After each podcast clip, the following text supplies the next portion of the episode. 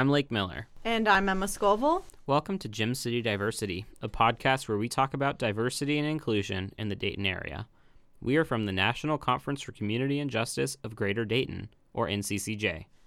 NCCJ works in the Miami Valley to increase understanding around the topics of diversity and inclusion. So, we started last week with our overview and intro into diversity and inclusion. And as we go through the next couple weeks, starting today, Mm-hmm. um, starting as you are listening this very episode, How exciting. um, we are going to start by diving into individual topics. Um, so, for today's topic, we're really excited to talk about educating ourselves and others. Mhm. And this is an area that I think in diversity and inclusion is important to start because as we do anything in our lives, it takes a basis of knowledge and understanding to actually do it, or at least to actually do it well. right. Um, you know, we go to college to learn what we need to do in our career. We go to a technical school. We go to training on the job, whatever we need to do. We need to have a basis of understanding before we can complete that task. And diversity and inclusion is no different. I agree. You can't be an ally if you don't have the information you need. You can't work towards promoting diversity and inclusion if you don't know what work needs to be done. And that's all what the education is about. Absolutely. So there's a lot of different ways that we can educate ourselves. And I want to start this podcast, and it's probably a good way to start most diversity and inclusion activities. But I want to start by talking about something called the action continuum. And this is something that Emma doesn't even know we're talking about yet. So it's a fun surprise here. Um, and the action continuum is something that I always like to talk about as we're referencing diversity and inclusion and the actions of advocacy. So the ad- action continuum starts with on the left side supporting oppression, and on the right side we have confronting oppression. Okay, so this is a continuum from you are actively supporting acts of oppression to you are actively doing something to confront acts of oppression. Okay, so I'm gonna walk through. Listen very carefully because there's many steps on this. I think it's an eight-step process. Okay, so our first one is actively participating in oppression. So you are using oppressive language, you are having actions that actively harm the people around you. The next step is denying that oppression exists and then ignoring that oppression. The third is recognizing that oppression exists, but you are not acting to stop it. We have then recognizing that oppression exists and taking action against that oppression. Okay, so this is the first one that's really on that confronting oppression mm-hmm. end of the spectrum. The next one, this is where today's episode comes in, is educating self. We know that oppression exists. Maybe we're acting against it. And now we are actively doing things to learn more, right? After we mm-hmm. learn stuff as ourselves, we then become the teacher. And our next step is we are going to educate others in what's happening. Finally, we have supporting. So we're supporting those who are being oppressed and we're encouraging. And finally, we have initiating and preventing. So that is something like leading a podcast, educating others on diversity and inclusion, right? Or something like actively leading or furthering a cause in your school or your work environment or your friend group um, that works towards inclusion and diversity and, and confronting oppression.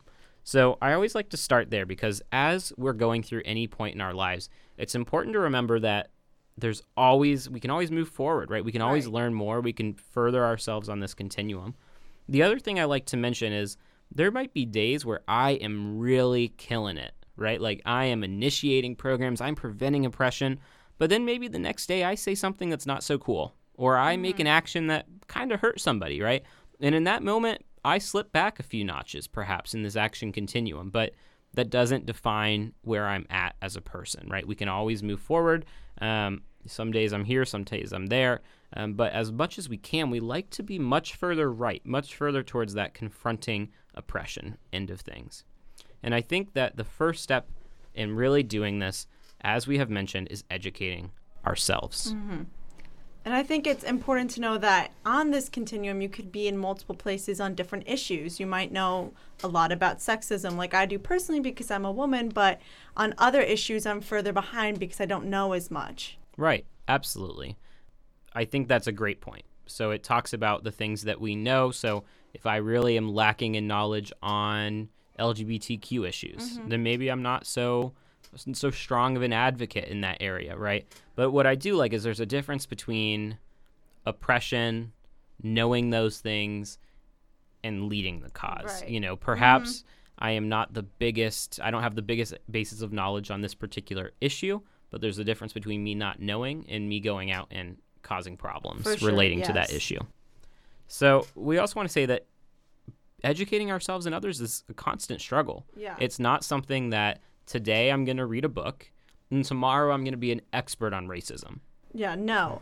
And also, things change. Like, on the topic of racism, how racism functions in our society has changed over time. And so, as we grow and time passes, we need to re educate ourselves so we know what's going on today and how it's linked to what happened before. Absolutely. So keeping up with current events, keeping up with um, current lingo that's being used, Mm, Right. That current changes all the time. yeah, it's every single day, right? And doing our best to be politically correct, doing our Mm-hmm. best to be inclusive of everyone as chi- times are changing.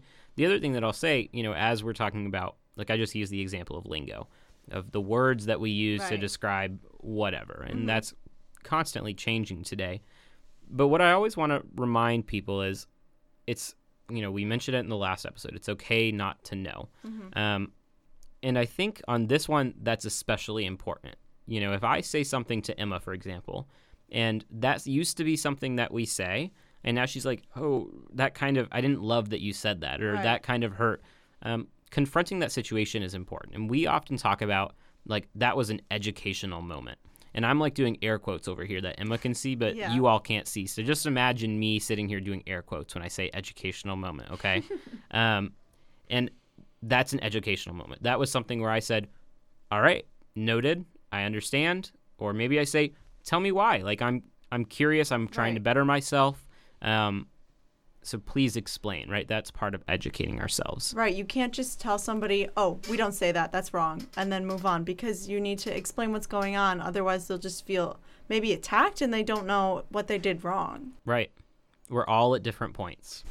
Now, Emma, can you talk a little bit about where where we're going to educate ourselves? Yeah, so one thought I had was about consuming media. So this we talked a little bit about reading books and newspaper articles, but this can also be in different things. So right now we're really seeing an emergence of diversity in TV shows and movies. So mm-hmm. watching shows like maybe Blackish or something like that and learning more about the culture and what's going on there. And then you could also watch some documentaries that are more historical and more factual based and even you know listening to podcasts shameless plug for us but there are many podcasts out there about diversity and inclusion in all sorts of fields that you can go to and you can get educated from Right.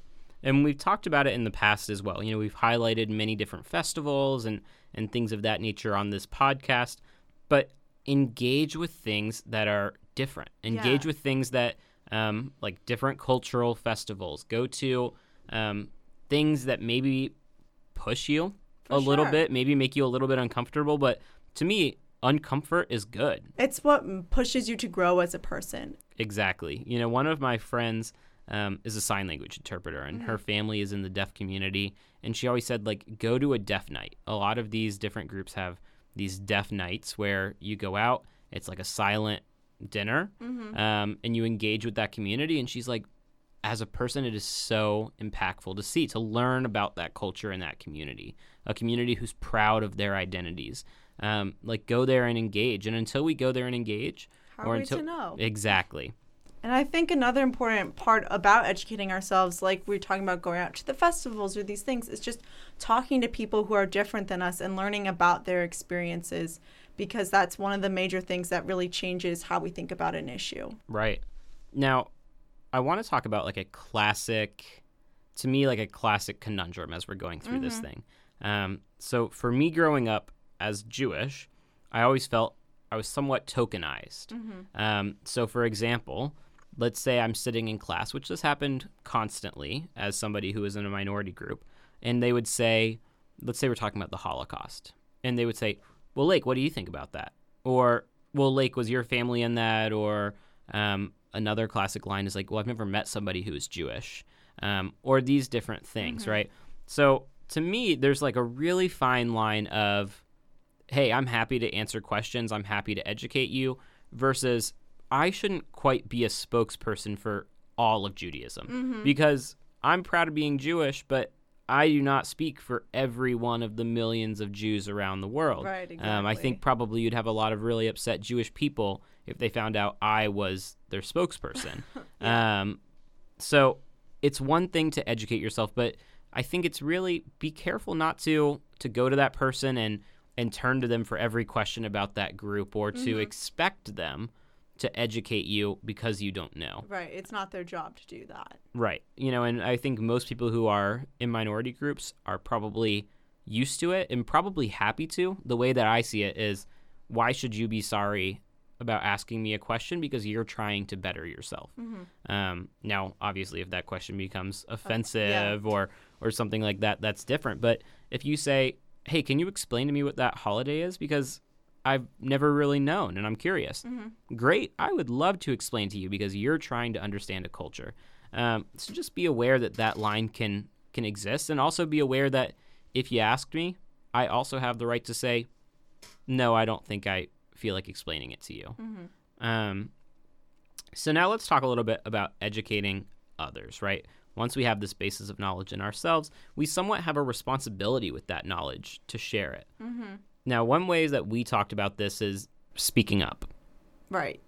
I think that's one of the it's important, but it's also really hard because it can be uncomfortable to speak up either even just one on one with somebody can be uncomfortable, but imagine having to do it in a group setting where there's lots of people. Right. Yeah. So speaking up can be for many things. It could be I've learned about a policy that is somewhat discriminatory and I want to speak up to end that policy because mm-hmm. I've educated myself and I know we should change it.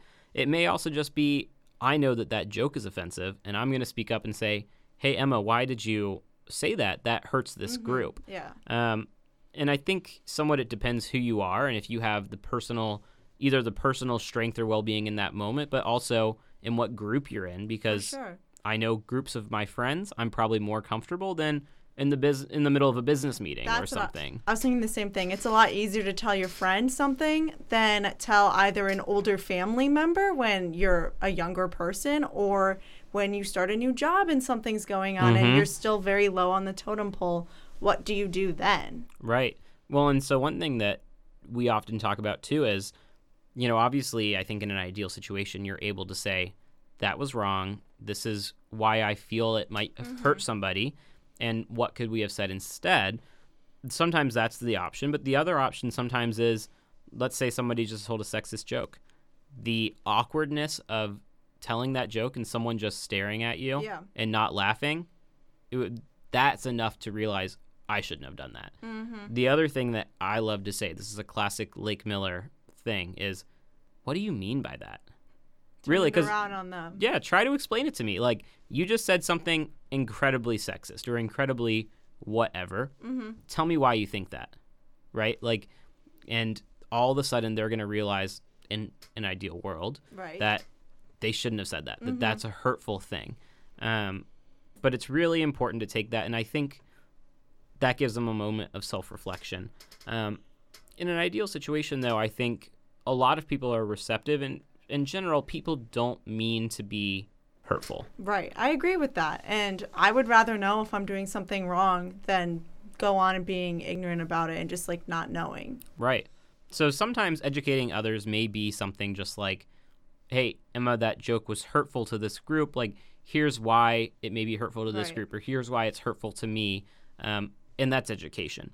Educating others, though, can take on a whole different level. Okay.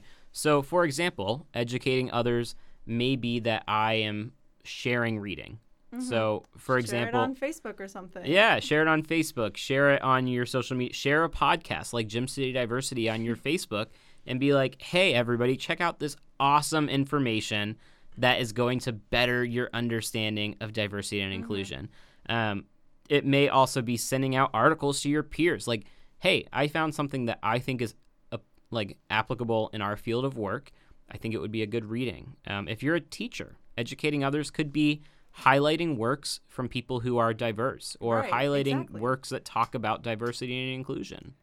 I also think um, if you're a writer, you can, and you have a blog or something like that, write and blog about whatever the issue you've educated yourself on so you can show other people what's going on. Right.